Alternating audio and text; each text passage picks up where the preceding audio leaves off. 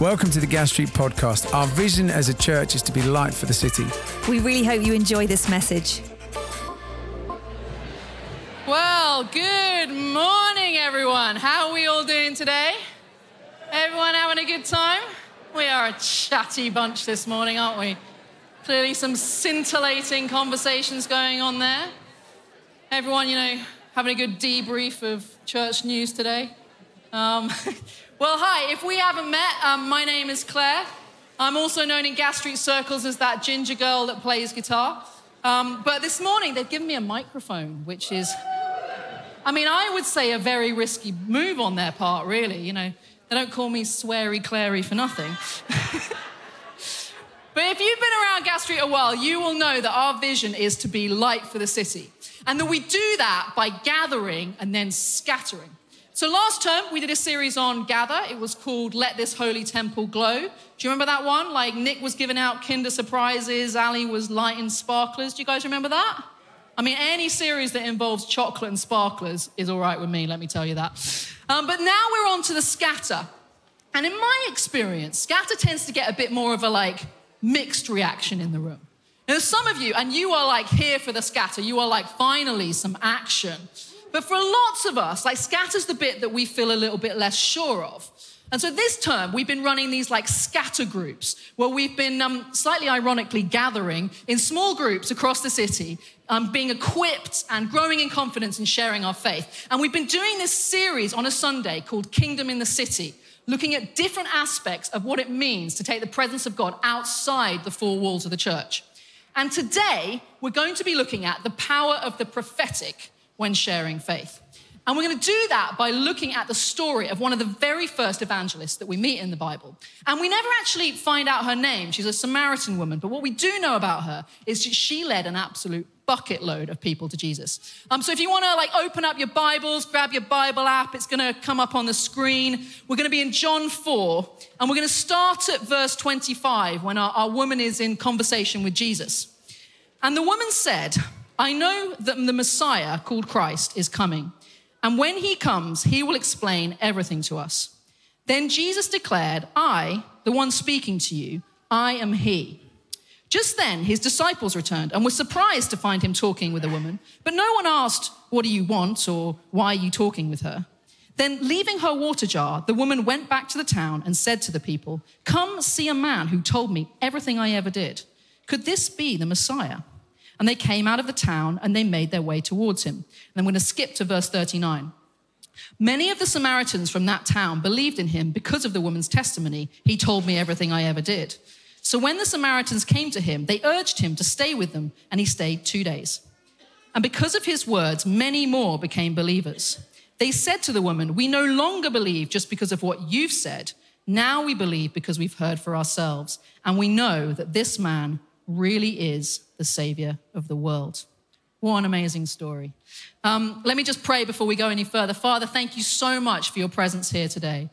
Um, Holy Spirit, please speak to us through this story from the life of Jesus and transform our hearts that we might be a blessing to others and we might see our city transformed by the power of your love.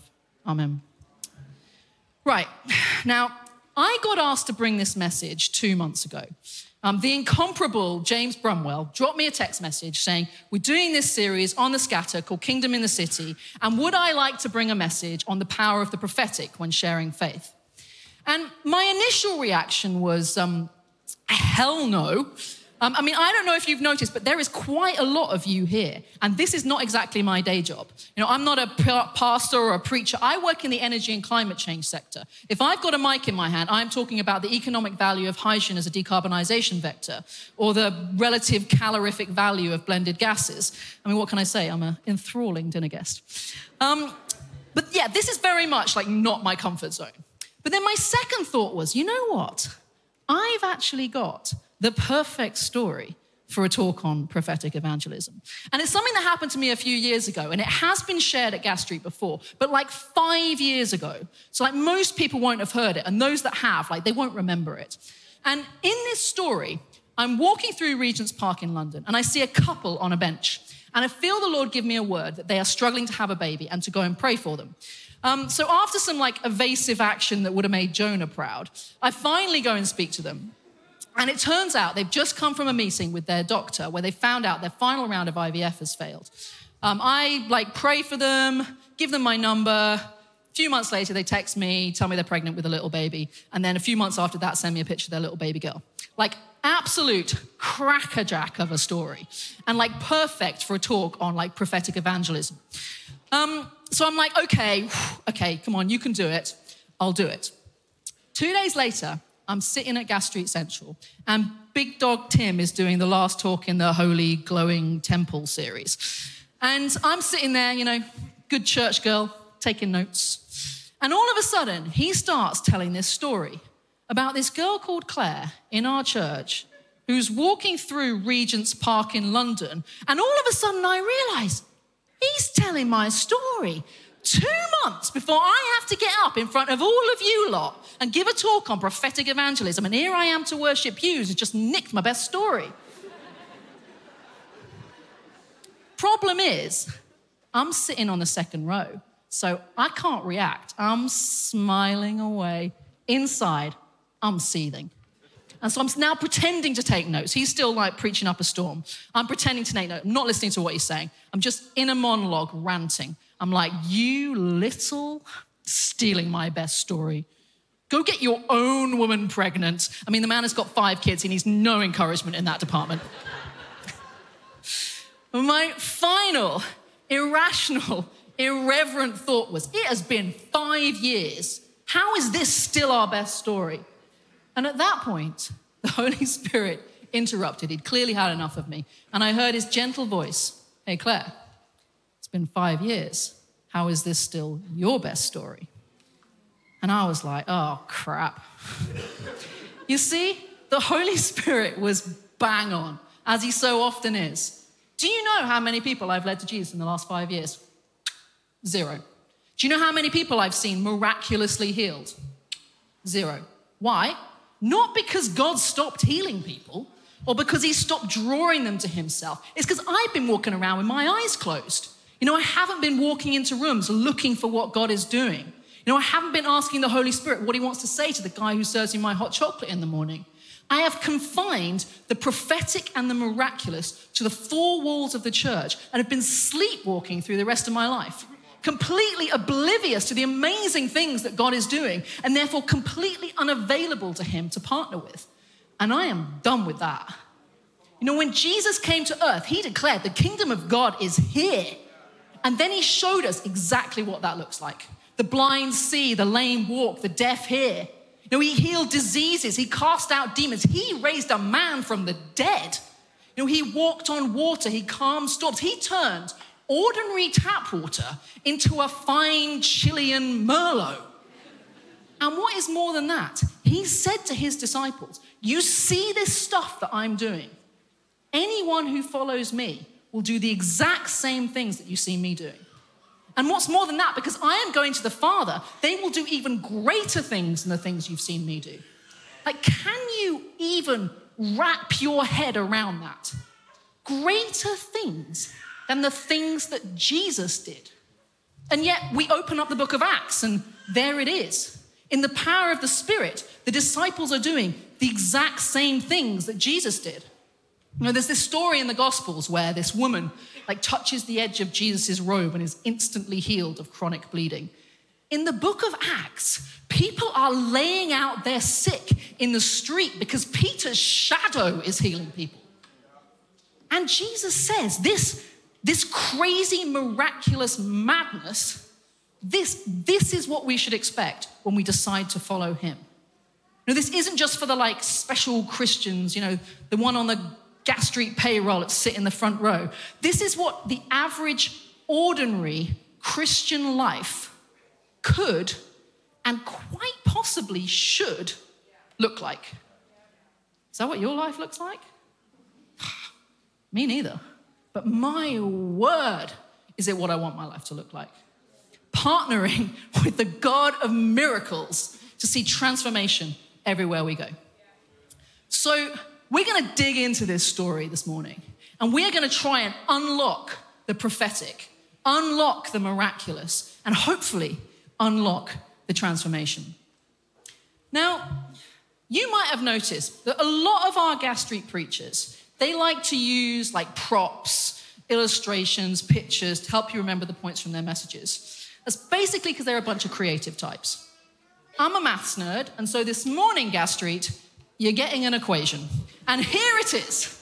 This is our prophetic evangelism equation, our formula for transformation. Um, it's basically my version of a three point sermon. Um, and we're basically going to read the story, we're going to fill in the terms, solve the equation. Everyone gets an A on their homework and goes home happy. Does that sound good? Incidentally, my housemate Ruben was very keen that I call this talk the transformation formula, aka transformula. Now, I don't think that's funny. Do you think that's funny? Honestly, 11:30, you're letting me down. Please don't tell him you laughed. He'll be absolutely insufferable. Um, but anyway, enough, enough silliness. Back to the story. Now, if you were paying attention when we read the passage out, you might have noticed something a bit odd. And you might be very justifiably be sitting there thinking, well, you know, great story, Clare, whole town coming to know Jesus, you know, all for that. Um, but this was supposed to be a talk about the power of the prophetic in evangelism. And I didn't actually spot any prophetic in that. Well, firstly, thank you so much for engaging in my talk in such a detailed manner. Um, but secondly, you are absolutely right. There was no prophetic word, no prophetic encounter in the story that we read out. And that's actually because we joined the story halfway through. And what we saw was the impact of a prophetic encounter. We saw the testimony of a prophetic word. You know, the woman says, Come see the man who told me everything I ever did. Come see the man who gave me this crazy prophetic word. And so, in order to unlock the prophetic, we need to go back to the beginning of the story and see what happened. So, if you will, I would like to take you back 2,000 years to a little town called Sychar in Samaria. And it is here that we meet our heroine, our Samaritan woman, for the first time. And she is heading out to the well at noon to collect water.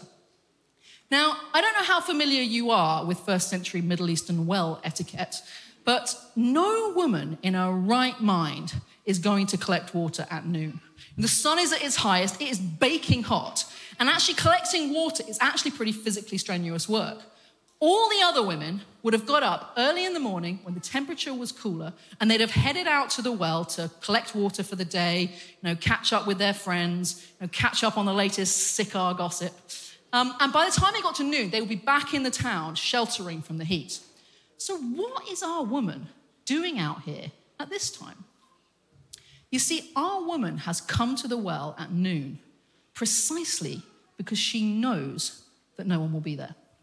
See, she's not welcome at the morning water drawing gossip session because she is the gossip. And she's a bit of a social pariah.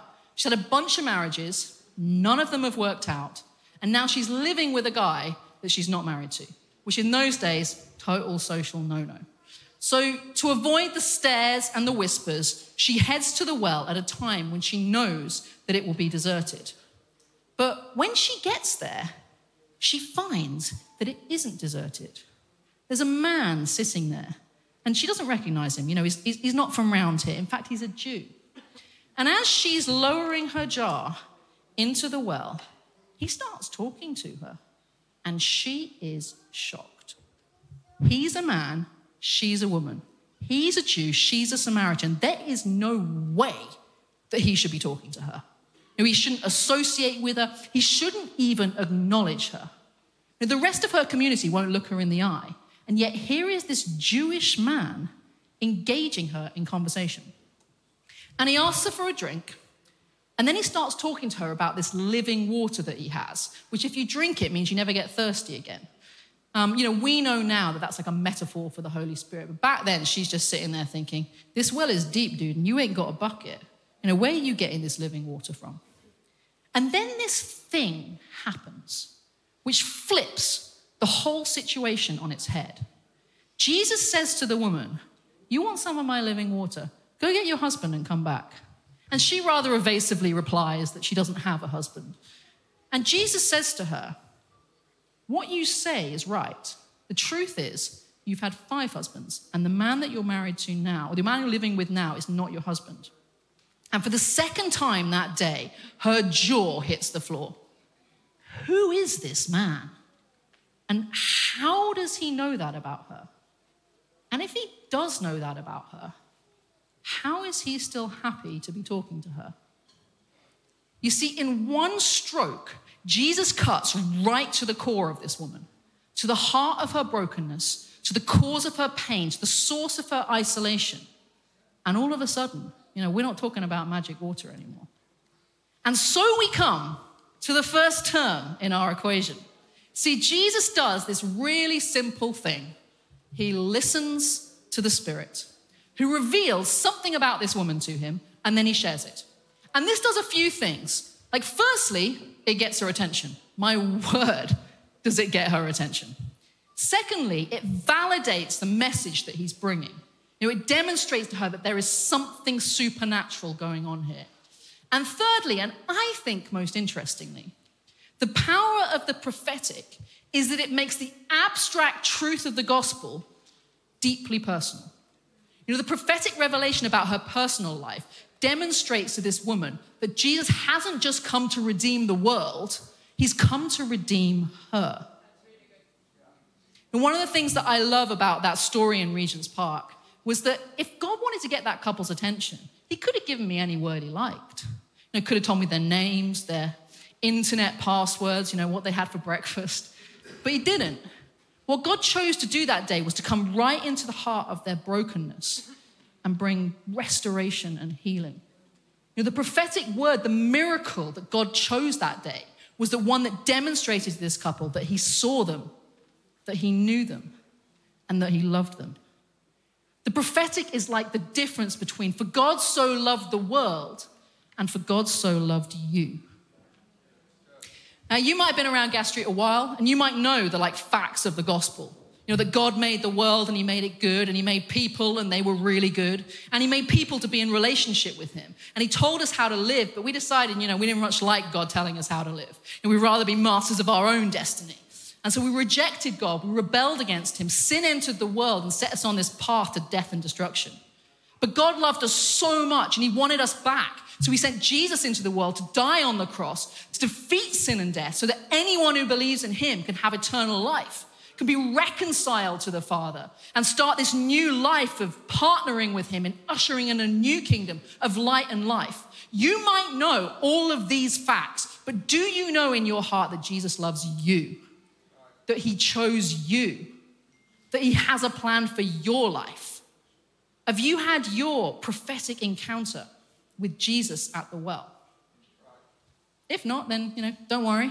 You don't have to buy a time machine or head out to the Middle East. You know, by His Holy Spirit, Jesus is here right now. And we would love to pray for you at the end that you would have your moments, you would have your prophetic encounter with Jesus. So, the prophetic, hugely powerful. How does it work? Know, if we're supposed to listen to the Spirit, what does that sound like? Now, I'm going to level with you, Gas Street. I have a bit of a mixed experience when it comes to the prophetic. See, I didn't really grow up in a particularly charismatic environment. Uh, first time I saw someone prophesying, I was like, who invited Mystic Meg to the church conference? Um, you know, to me, it looked like a little bit of a like mixture between cold reading and fortune telling. I was highly skeptical. But I went home, checked my Bible. Turns out it's a thing. In fact, Paul says it's the gift of the Spirit that we should desire the most. So I was like, all right, let's get desiring. Let's give this thing a go. And for years, I found it deeply frustrating. You know, at first I was, you know, listening for the audible voice of the Lord that never quite came. And then I was chatting to my friends and they're like, ah, no, Clare, like most people don't hear audible voices. It's more like, like words and pictures. So then I'm trying really hard to get some like words and pictures. And eventually, I started to feel like I was getting it.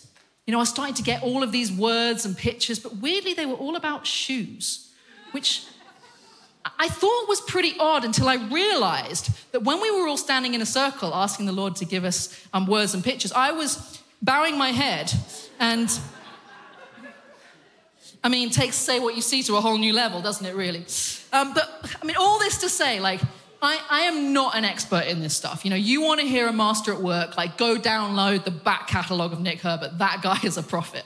Um, but you haven't got Nick today, you've got me. Um, and so I am going to give you three things, three tips that I have learned from my years of really grappling with this stuff. And the first probably won't come as much as of a surprise to you. It is that the voice of the Spirit just can be sometimes frustratingly unclear. Like, I don't think I have ever had a prophetic word and been like, that is 100% God and definitely not my imagination. Now, we always have an element of doubt. You know, even when I've had really specific words that have turned out to be right, you never really know. Like that couple in Regent's Park, I was genuinely shocked when that turned out to be right. Now, I'd already planned my exit. I was going to go up to them, say, Hi, any chance you're struggling to have a baby? They would say, No, you weirdo. And then I could leave. I hadn't actually planned what I was going to say if it was right. I just kind of stood there looking a bit gormless for a while. Now, we never really know for sure. That's why when we're sharing words at Gas Street, you know, we're really open about that. We say to people, you know, I think the Lord might be saying this. Does that resonate? Rather than like, the Lord saith unto you. You know, the voice of the Spirit, it can be really gentle. You know, Nick sometimes describes it like the flutter of a butterfly's wing. It's the word, the thought, the picture that just drops into your mind and you're not quite sure where it came from. It's a glimpse that you try and grasp hold of. You know, why is it like that? I have no idea. If I was God, I would make much more use of audible voices and like really vivid visions. Um, but for some reason, he, he doesn't seem to work like that. I don't know, like maybe it's because he's a, a God of relationship and he loves intimacy and he'd prefer to come close and whisper than shout from a distance. Gosh, that sounded very poetic, didn't it? Get that one on a tea towel. the voice of the Lord, it just can be sometimes frustratingly unclear. But tip number two the more time we spend with Him, the clearer it gets. Now, Jesus said, I am the good shepherd. My sheep, they know my voice. Now, they recognize it when they hear it. They won't follow a stranger. So, if we want to get better at discerning what is God and what is not, we've got to know what his voice sounds like. You want to know what the voice of the Lord sounds like? Sounds like this. This is 100% God breathed, spirit inspired word of God. This here is the language of the prophetic, is the language of the spirit. And so the more time that we spend, you know, getting our head into scripture, grappling with it, getting it under our skin, familiarizing ourselves with its language, the better we will be able to discern and recognize the voice of the Lord when we hear it. Now, I don't know about you, but sometimes I find this book a little bit difficult to get into. You know, sometimes it feels a little bit more like War and Peace, a little bit less Prisoner of Azkaban. Um, it's a reference to Split the Room, isn't it? Um, But if you, if you, like me, sometimes find this book a little bit difficult to get into, we've got loads of really handy tools and tips at Gas Street to help you do that. You know, you can subscribe to our Gas Street daily devotionals, a little bit of scripture dropped into your inbox Monday to Friday. Um, you can go online and grab one of those like bread books, those like bread journals that we were talking about last month. Um, or my personal favorite, if you're really struggling to get into this book, grab a couple of mates and read it together. You know, scripture, it was meant to be read in community. So let's spend more time in scripture learning the language of God. And alongside that, I also find the more time that I spend in prayer, the clearer the voice of the Lord gets. You know, you know when you talk to God, He talks back, right? And this prayer thing is a, it's a dialogue, it's not a monologue. And so, the more time that we can spend in prayer, getting to know the voice of the Lord, getting to know his gentle nudges, the easier it will be for us to hear him for other people.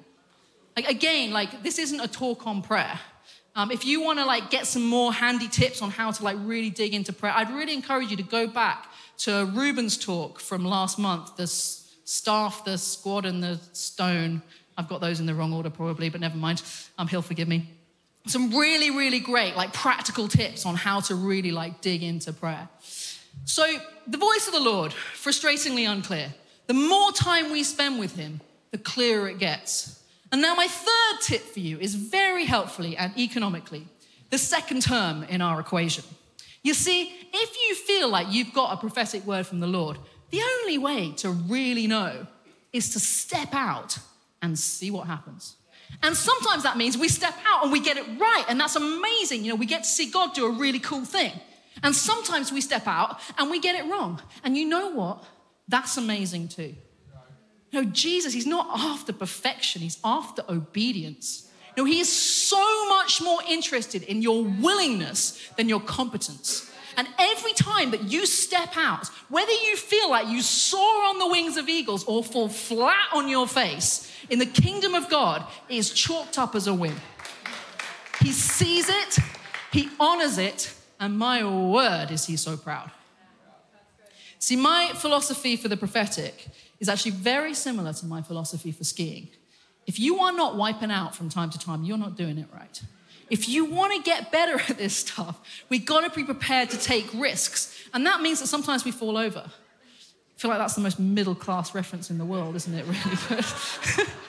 Never mind. The point still stands. We've got to shift our perspective on what success looks like with this stuff. It is not about the outcome, it is about the obedience.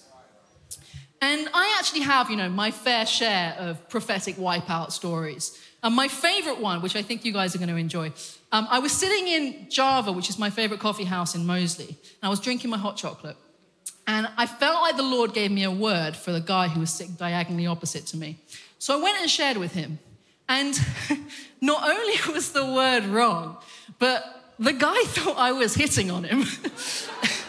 What followed was a very bizarre conversation where I was trying to explain to him that I was trying to share the love of Jesus and not any other kind of love.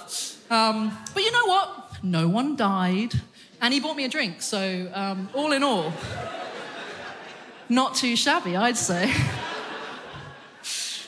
you know what? Even when we get it right, it can still be really scary. No, I remember I was talking to this woman um, outside Nando's on New Street, of all places. And as she was talking to me, I felt the Lord give me a word that one of her parents was really sick. And honestly, as soon as that thought dropped into my head, this like fight or flight style panic came over my body.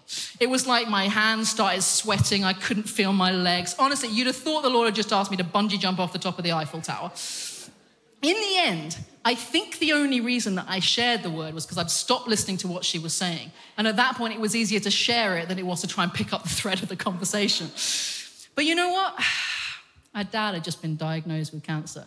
And all of a sudden, I felt a little bit of a muppet for being so scared. And I got to pray with her that her dad would be healed and got to pray for her that, you know, she would know the love and the comfort of the Holy Spirit.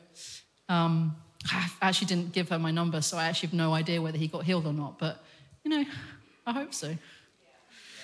And just before you guys go start getting some idea that I'm kind of some kind of like feel the fear and do it anyway super Christian, like I bottle it about 50% of the time, I reckon. And you know what? That's okay too. you know, one of the things that I remember from that day in Regent's Park when I was you know, engaging in my Jonah style evasive action, was I said to the Lord, like, do I have to? And I felt him say really clearly, no, you don't have to. I'm going to give that couple a baby whether you go speak to them or not. And if you go speak to them, they'll know it was me. And if you don't, then they won't. You know, this stuff, it's not compulsion, it's invitation. There is nothing that you can do to stop the Lord when he has got his heart set on blessing someone. Not your fear, so it's okay. Sometimes we bottle it. There's grace for that. We just get up and we, we go again. And if we now head back into our story, we also actually see Jesus stepping out. Now, I know what you're thinking. It's easy for Jesus, right?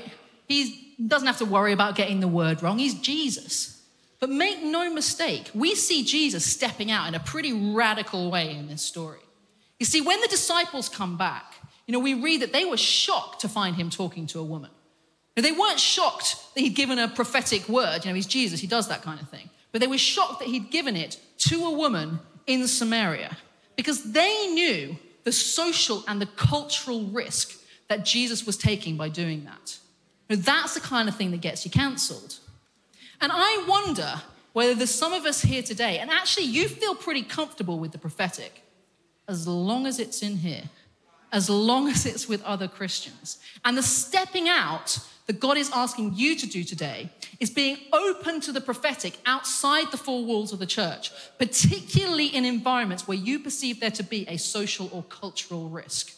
You know, whether that's your university, your workplace, your family, your school, anywhere where you feel like you've got something to lose. I, um, I learned a little bit of a lesson on this when I first moved to Birmingham. Um, I was working for a sort of small consultancy, and I was working on this project that I really believed in, just thought it was amazing, but it had no funding attached to it. And we're a small consultancy, so we can't do work that people aren't paying for. And I had a meeting with my boss on the Monday, and he said, Look, Clare, you know, we both really believe in this project, but if it comes to Friday and we haven't got any funding in, we're just going to have to call it. And so I was driving home that evening, and honestly, I was gutted. I was just praying. I was like, geez, I really believe in this project. I just feel like we need breakthrough. And I just felt the gentle voice of the Holy Spirit saying, Hey, Clare, what do you do when you need breakthrough? And I was like, Well, you know, I take a day and I pray and I fast. And he was like, Well, then. And I was like, Well, I don't think you understand. I actually have one of those like job things where I have to go to work Monday to Friday. And so I don't actually have any time between now and Friday to pray and fast. Like, when were you thinking? And I just felt him say, How's Thursday? And so I went home and I wrote an email to my boss. Now, this is going to sound a bit weird, but I was praying for the project on the way home, and I felt the Lord say to take a day to pray and fast.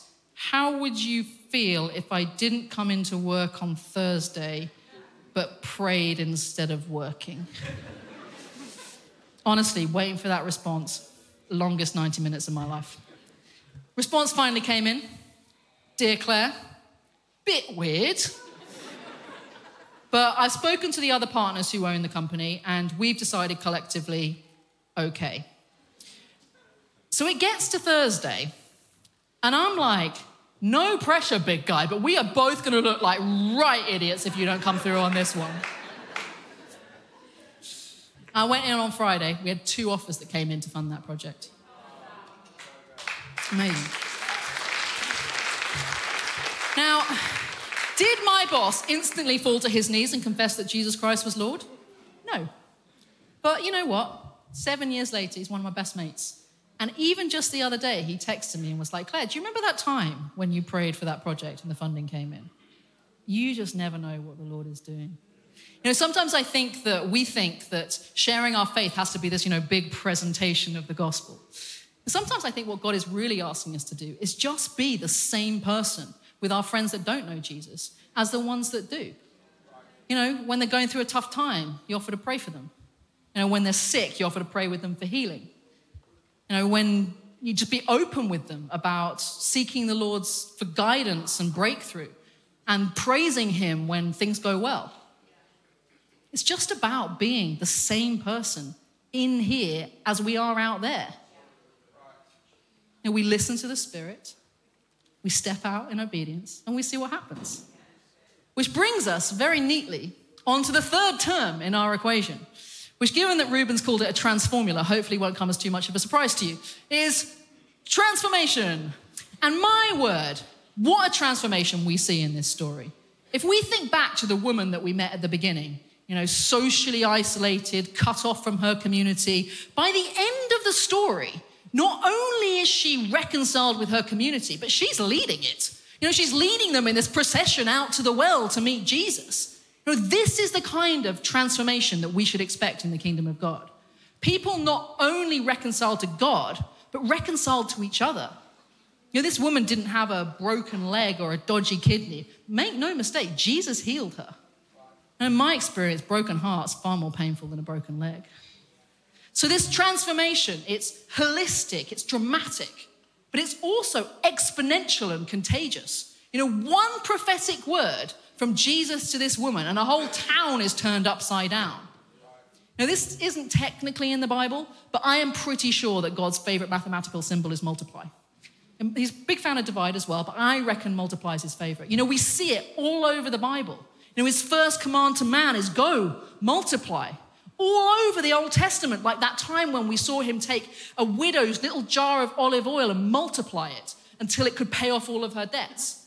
Know, in the New Testament, we see Jesus taking a little boy's packed lunch and multiplying it until it feeds 5,000 people. And that is what He will do when we listen to the Spirit and we step out.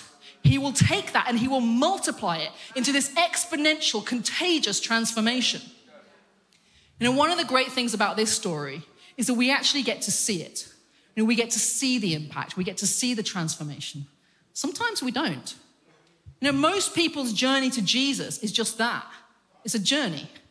You know, sometimes we get to be there at the moment that they step over, give their lives to Jesus, and sometimes we don't. But that doesn't mean that God isn't working. That doesn't mean that the transformation isn't happening. Um, I have like one more story for you, and maybe the band could come up, which will encourage me to tell it slightly quicker.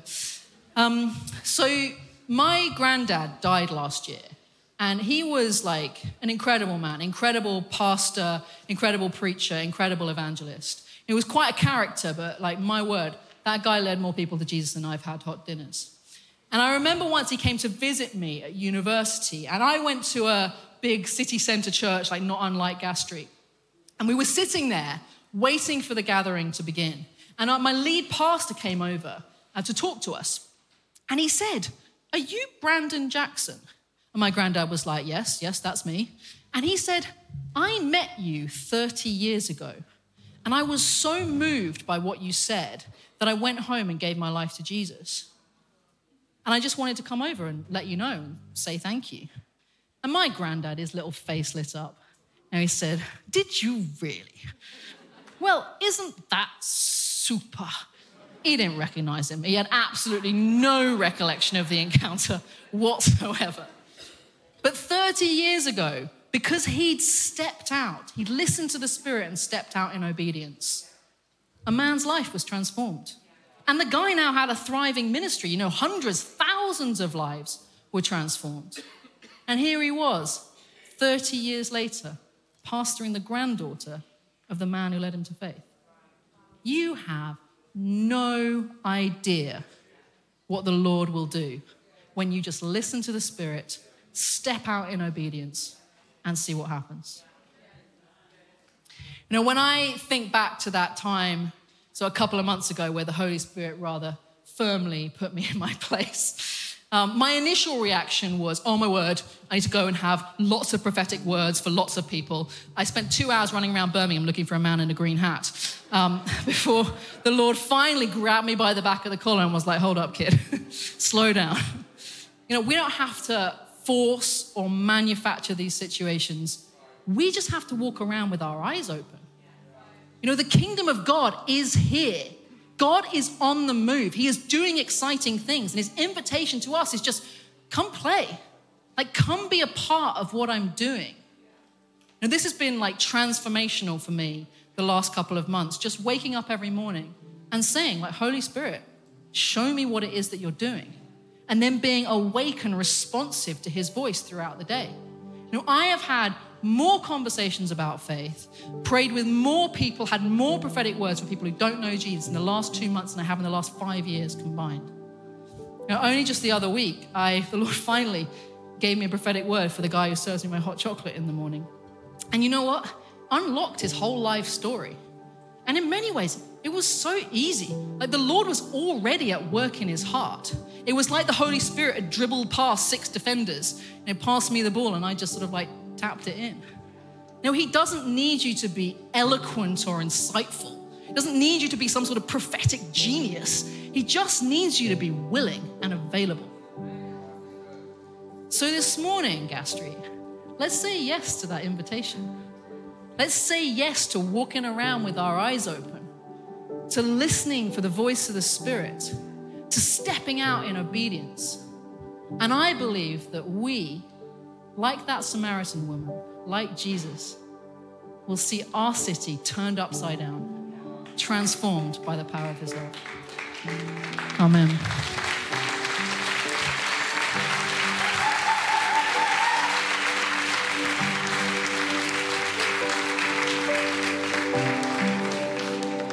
If you guys want to get to your feet, we're going to go into a time of worship, ministry, all that fun stuff. And there's a few people that I think we want to pray for this morning. um, and we want to invite to sort of come forward.